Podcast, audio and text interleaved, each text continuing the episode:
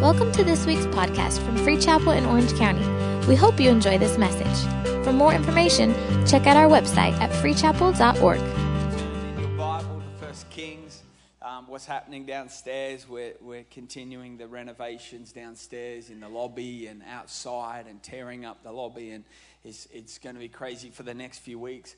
But, um, but uh, God is in control, and it's exciting what is happening, and we're going to be. Uh, plan is everything will be done, finished, and ready to roll for Christmas, um, which is exciting. And, uh, and so thank you for your patience, and, um, and it's all going to work out. Turn with me to 1 Kings chapter 3 and verse, uh, I'm going to go from verse 7.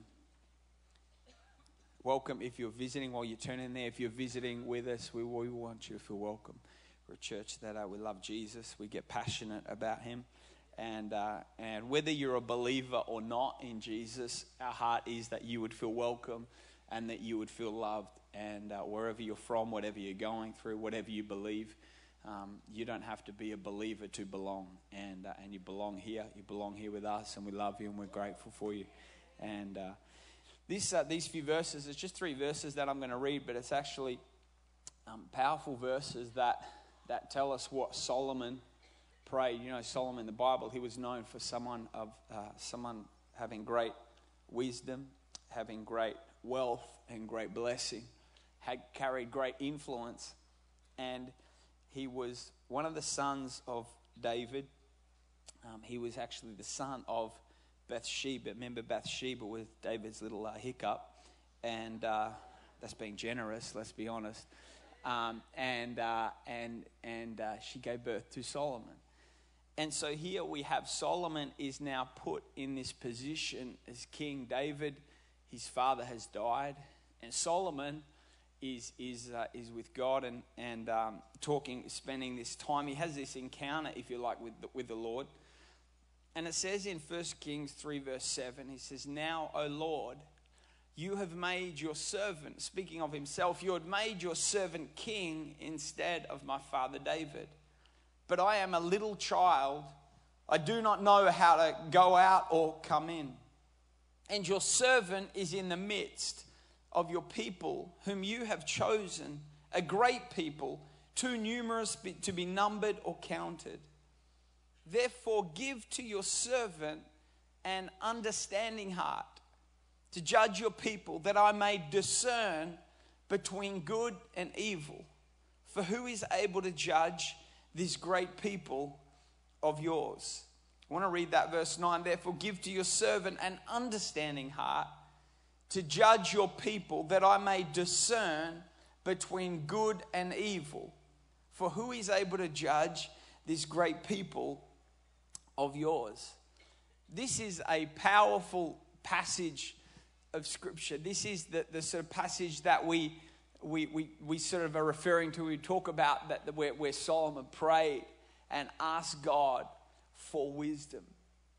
And what I like about this passage is he is he is someone who at the time he's praying this prayer he is someone that is in a position of great power he's someone who's in a position of great authority i mean he's someone that has been given rule over the land. I mean, he's I mean, he's rolling at this point. He's got some authority. He knows he, he's he's commander, he's king, he's chief.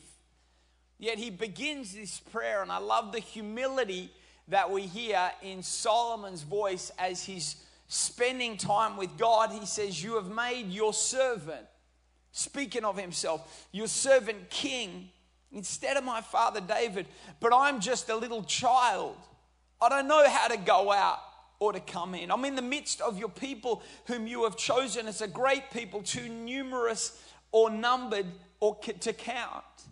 And one of the things that I like about Solomon and how he begins this prayer is the humility in which he approaches God despite the great position that he has.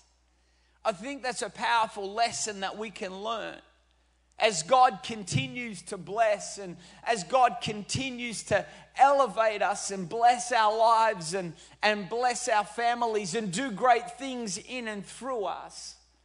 I think it's an important thing for us to remember the importance of keeping that heart humbled before the Lord, of keeping our heart positioned in that place of humility. And what I want to do is, I want to just talk a little bit around this topic further on that Solomon talks about when Solomon says this incredible thing. Given that Solomon, prior to this prayer, God asks Solomon and says to him, What do you want? You can have anything. I mean, this is God giving you a blank check. What do you want? And look at what Solomon prays for. Solomon's got power, Solomon's got authority. He doesn't say, God, give me the strength to rule. God, give me authority. God, give me victories. God, continue to expand me, continue to grow me, continue to lift me up. I mean, all of those things would be great to pray, but this is not what he prays. In the midst of all of this power and authority and influence that he has, Solomon prays and he says, Lord, give your servant an understanding heart. A heart that, what that means is a heart that hears intelligently. The interpretation for that is to judge your people that I may, and this is key right here, that I may discern between good and evil.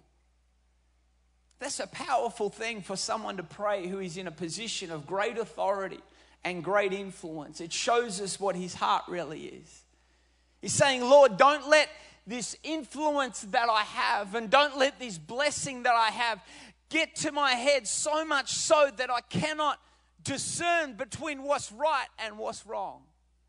Don't bless me so much that I get so caught up in what I'm doing and so caught up in the authority I have and the influence that I have that I forget the difference between what's doing right and what's doing wrong.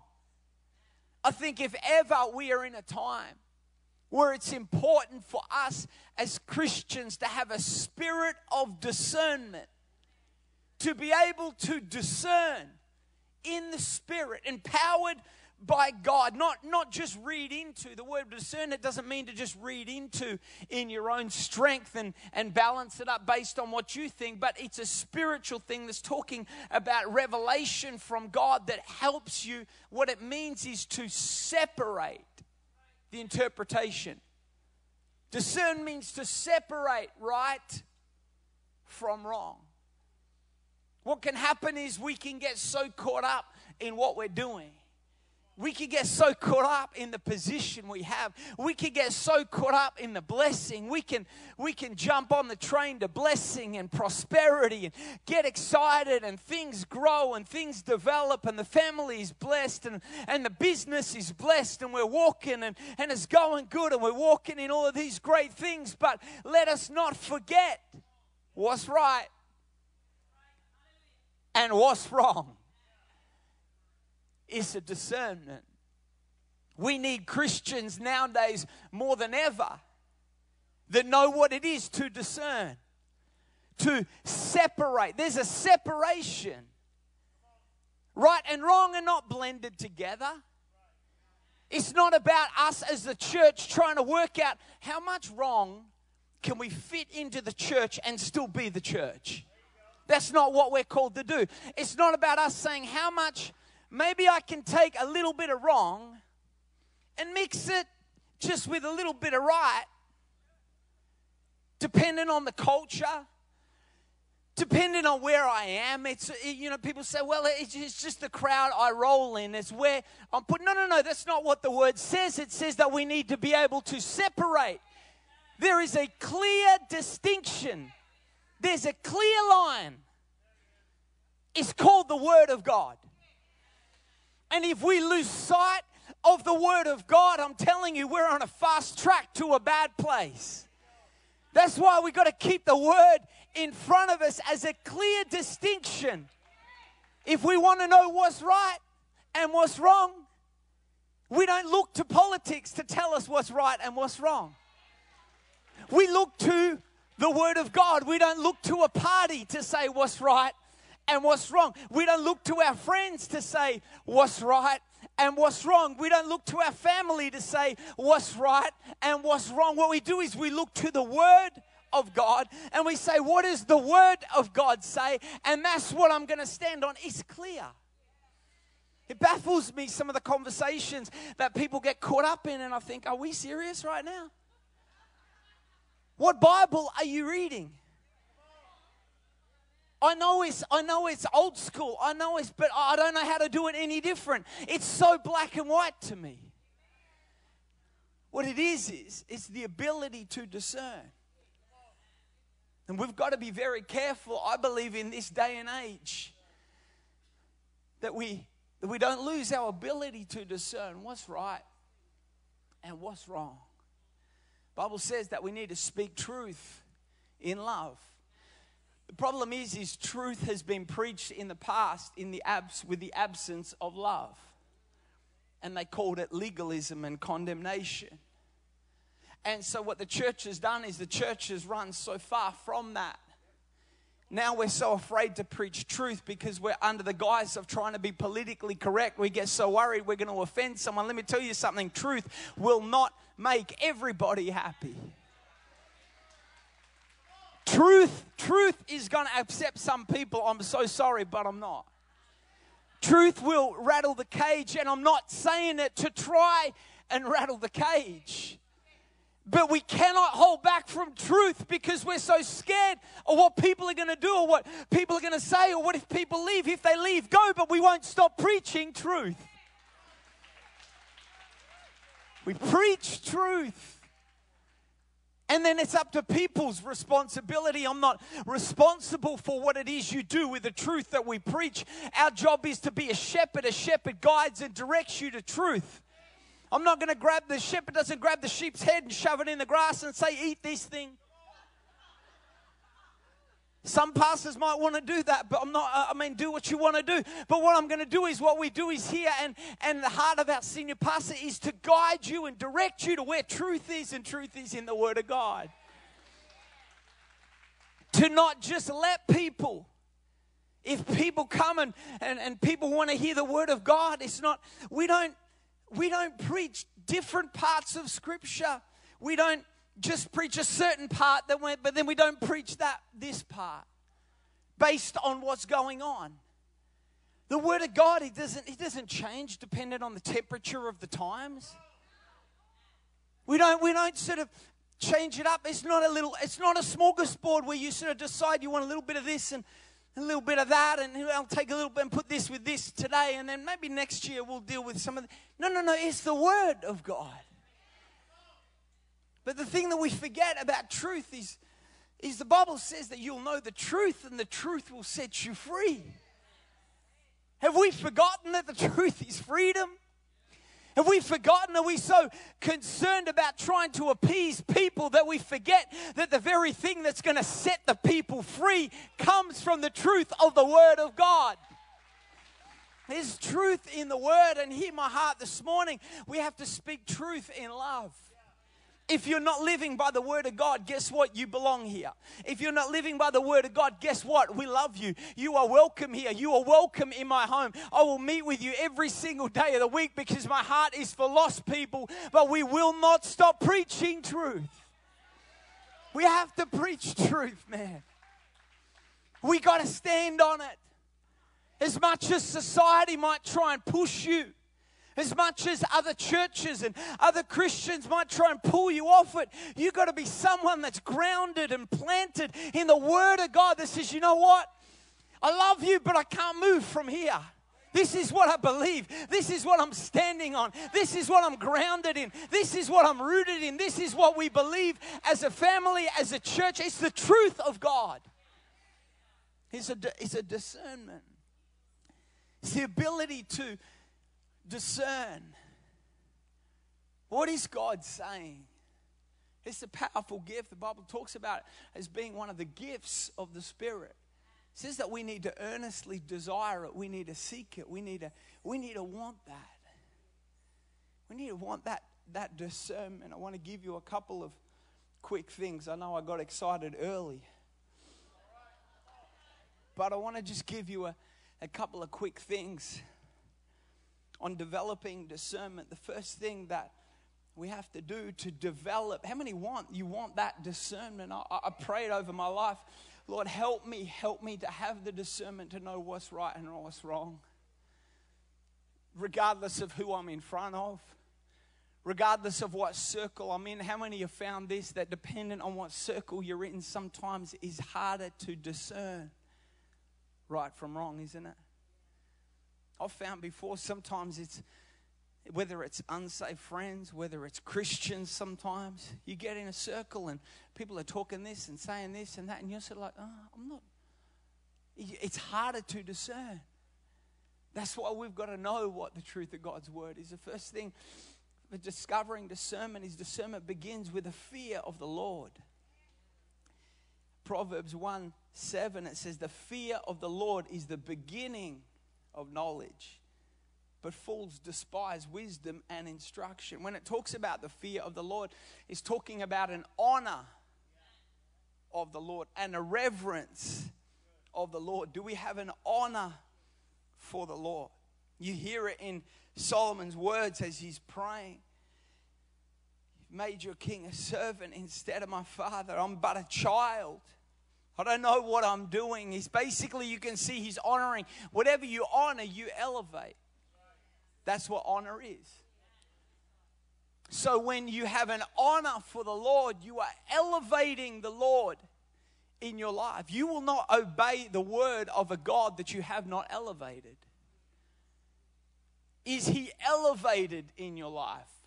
Or is he just on the same level as other things in your life? Is he on the same level as your business, as your friends, as your marriage, as your families? The Lord has to be elevated. He's got to be honored. There's got to be a fear of the Lord in our life. Humility, like what I talked about at the start, the humility that Solomon walked in is so key to us honoring God because humility is the platform the honor is released from. When we humble ourselves before the Lord, we take the first step to honoring God and saying, Lord, it's not me, it's not my will. But you remember what Jesus prayed? Not my will, but your will be done. We hear a lot of talk nowadays about people's rights. It's my right. It's funny because Paul puts it like this He says, I take up my cross daily, which means I die to myself daily. I don't have rights because I don't belong to me. I was pur- purchased. I don't belong to me, I belong to Jesus. And he paid a big price for me. It's not about my rights. It's not about my opinion. It's about the opinion of my God that I serve and love and elevate in my life. He bought me. You were bought with the blood of Jesus Christ if you've received Jesus. We don't have rights. We don't have opinions. Everything we do is about Jesus we start to adopt this worldly mindset that it's about me and it's about my free speech and it's about my rights and it's about what I want. I'm sorry. Once you receive Jesus Christ, you surrender your life, you surrender your hopes, you surrender who you are to Jesus Christ. And I want to tell you, it's the best thing you can do. Knowing Jesus, belonging to Jesus is the greatest thing. It's a surrendered, it's a surrendered life. We forget that sometimes. I don't have the right to be upset. I don't have a right to be angry at someone else. I might want to. Some dude cuts you off down the road screaming down the 405. Some of you crazy Americans drive like. I mean, you have to be close to Jesus to drive here. It's not a question. HOV lane, oh my Lord. Someone cuts you off, you want to get mad. Your first instinct is to fire up and get mad. You know what? I don't have a right. Well, he did this to me. Stop trying to justify your flesh based on what someone else has done. I don't have a right. It's not about what they did. I'm so glad Jesus didn't say that same thing to me. Man, did he did, didn't he give up all his rights when he hung on that cross? Isn't that the standard by which we live by as Christians? I don't have a right. I don't have a right to be upset with someone. Do what you want to me, call me what you want, but I don't have a right. It's not my right to get upset and get offended.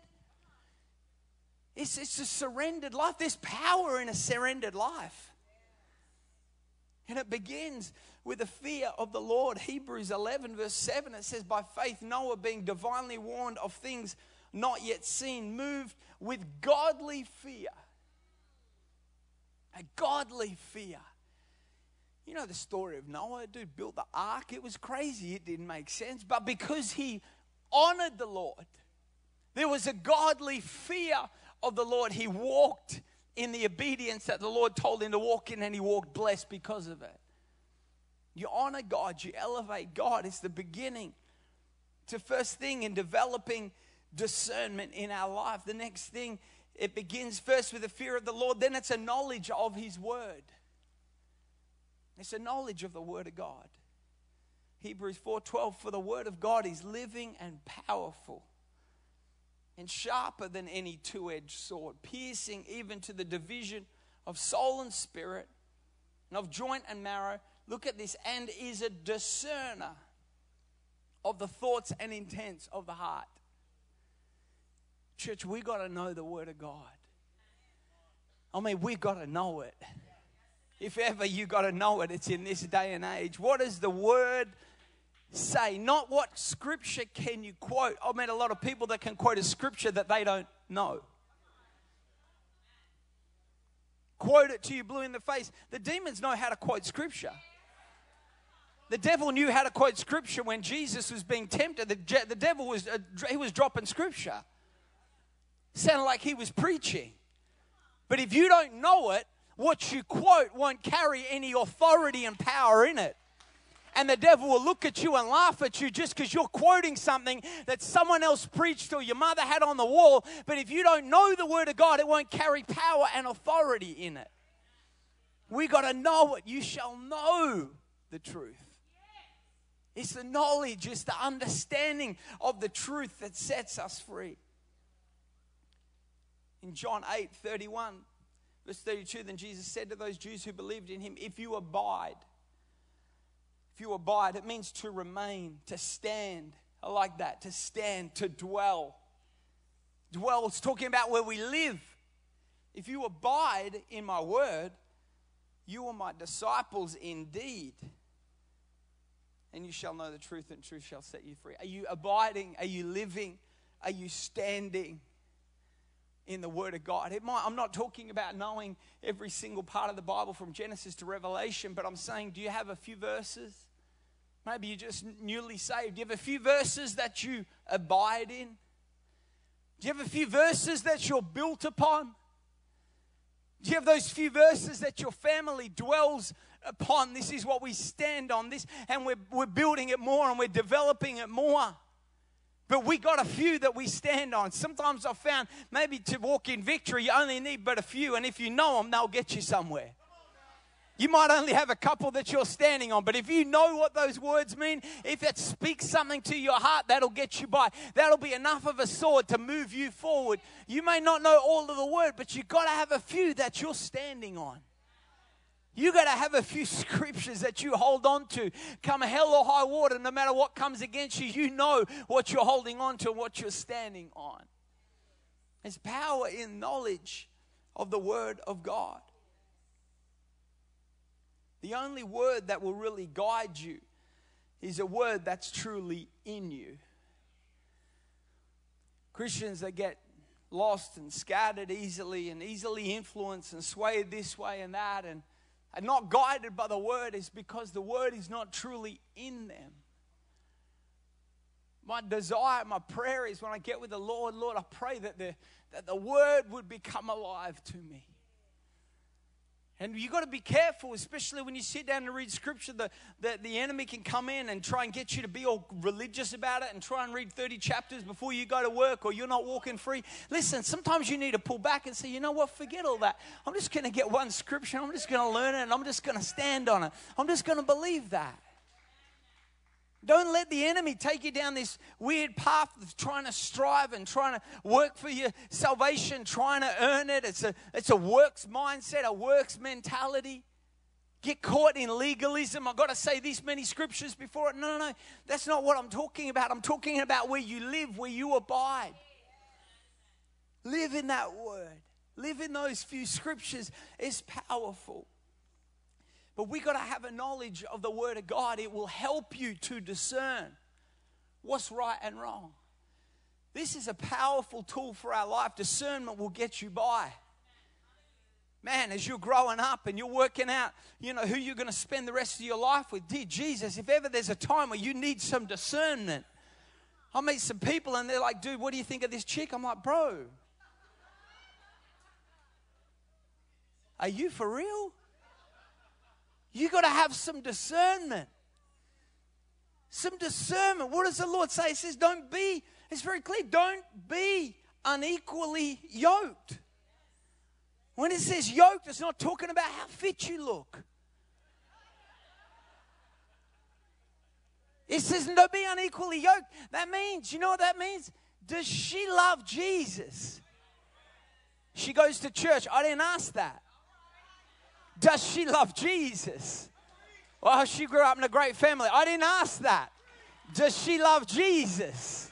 It will take you a long time to sometimes get a straight answer with stuff like that. Does she have a personal relationship with the Lord Jesus Christ before anything else?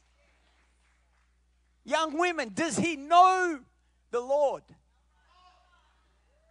Oh, he's on his way. He might be on his way, but has he got a personal relationship with Jesus Christ? Well, he's close to the pastor. I didn't ask that. His friends are saved. I didn't ask that. He knows scripture. I didn't ask that either. Does he love Jesus? Has he got his own personal relationship with the Lord? I promise you, otherwise, you close that deal, and the thing that will drive you the craziest is that deadbeat husband over here that won't get in his word, won't pray, won't lead you, won't cover you, and you're in that mess because you didn't do what the word says at the start. Discernment. Man, some dudes I say, bro, the best thing I can tell you is turn and run like all. If my wife was here, she'd be shaking her head, say, Don't say it. Whatever you're thinking, don't say it. Some dude said, Bro, what do you think about this chick? Man, the best I can tell you is turn and head for the hills, bro. Get out of there. I'm not being judgmental, but what I'm saying is you will save yourself a world of hurt early on. Get in the Word. That's what I love about Pastor Jake and what he's doing with our youth ministry, our young kids, our teenagers. They have fun down there. They go crazy. They enjoy it, but they hear the Word of God. And we teach teenagers right from the start what it is to work out. What's the type of person you want to date? What age? What's a good age? Listen, if you're not ready to get married, you're not ready to date. We've got to be careful. We've got to teach. We've got to train. Come on, bro. If she's not married material, you're wasting your time. What are you doing? It's called playing a game. Quit playing a game. Get in the Lord. Grow who you are. Learn in your singleness, and God will set you up with the right person in the right time of where He's called you to be. It's living by the Word of God. Careful who you hang out with. Bible says bad company corrupts good character. Man, the amount of people just hanging out with morons. And they wonder why they're not growing. You're called to be an eagle. Don't hang out with chickens. You wonder why you're not walking in what God has for you. You look around, you're surrounded by idiots 24 7. Guess what, bro? You hang out with idiots, you're going to be an idiot. People say, well, Jesus did it. Let me tell you something. He's going to blow your mind. You're not Jesus. Oh my Lord, how many times have you heard someone say that? Man, I've got to go. Listen, hear my heart. I am all for lost people. I am all for seeing them saved. But we use that that that guy as saying, well, this is what Jesus did. You're not walking in the same power He's walking in. Listen, praying for you. I hope you get there. I'm not there yet. And so, since I'm not there, I'm not putting myself in the middle of the nightclub to try and see the nightclub saved because I'm not carrying the same power that Jesus Christ, the Son of God, carried. So, if I'm not going to change it, I'm not getting in it. And I will do what God has called me to do where He's put me. You got a couple friends you're witnessing to, that's awesome. But listen, we are in the world. Do you understand that? People like, man, you've got to get with lost people. What, like, what planet are you? Are you Amish living in a village where there's no. I'm with lost people every day. I don't have to go looking for them down in nightclubs and down in. Bro, you want to be with lost people? Turn and look at the cubicle beside you at your workplace. I guarantee you that could be a lost person. You hear what I'm saying? Sorry, I'm getting angry early. I've got to finish. It's discernment. Last thing, real quick. Keyboard better come, otherwise, this thing's going to get wild. But it's been, it's been stirring in my heart, man. I see people and I think, bro, why are you in that place? Why are you in that state? Why is your marriage in that state? Why are your kids in that state? Why is that country in this state? Because we steer away from the Word. It's the Word of God. The last thing, it's real quick, real easy. It's obedience to His voice. I found it's great to, it's a lot easier to walk in discernment in regard to what someone else is doing before it is discernment in regard to what we're doing. It's learning to discern, okay, what's the Holy Spirit saying to me? He says, fix the, the stick, the, in your own eye before you worry about the splinter in someone else's. Discern what's the Lord speaking to me? Why? Lord, why am I feeling like that? I'm, I'm constantly praying and saying, Lord, why do I why do I default to that? Show me, are there things in my heart? Show me, is there pride in my heart? Is there fear in my heart? Is there insecurity in my heart? Why do I why do I do that? You've got to be able to, I've found the more you are obedient to the voice of God, the clearer his voice becomes. Because you learn what it is. People constantly say, How do I hear the voice of God? I've said this uh, example before. When I was a kid and we would go to the mall, I was a bit of a handful as a kid. I know that's incredibly difficult for you to understand. And thank you, I appreciate it. But my mum had me on a leash. Have you seen that before? That's child abuse. What's crazy here is I've seen people at Fashion Island with a dog in a stroller.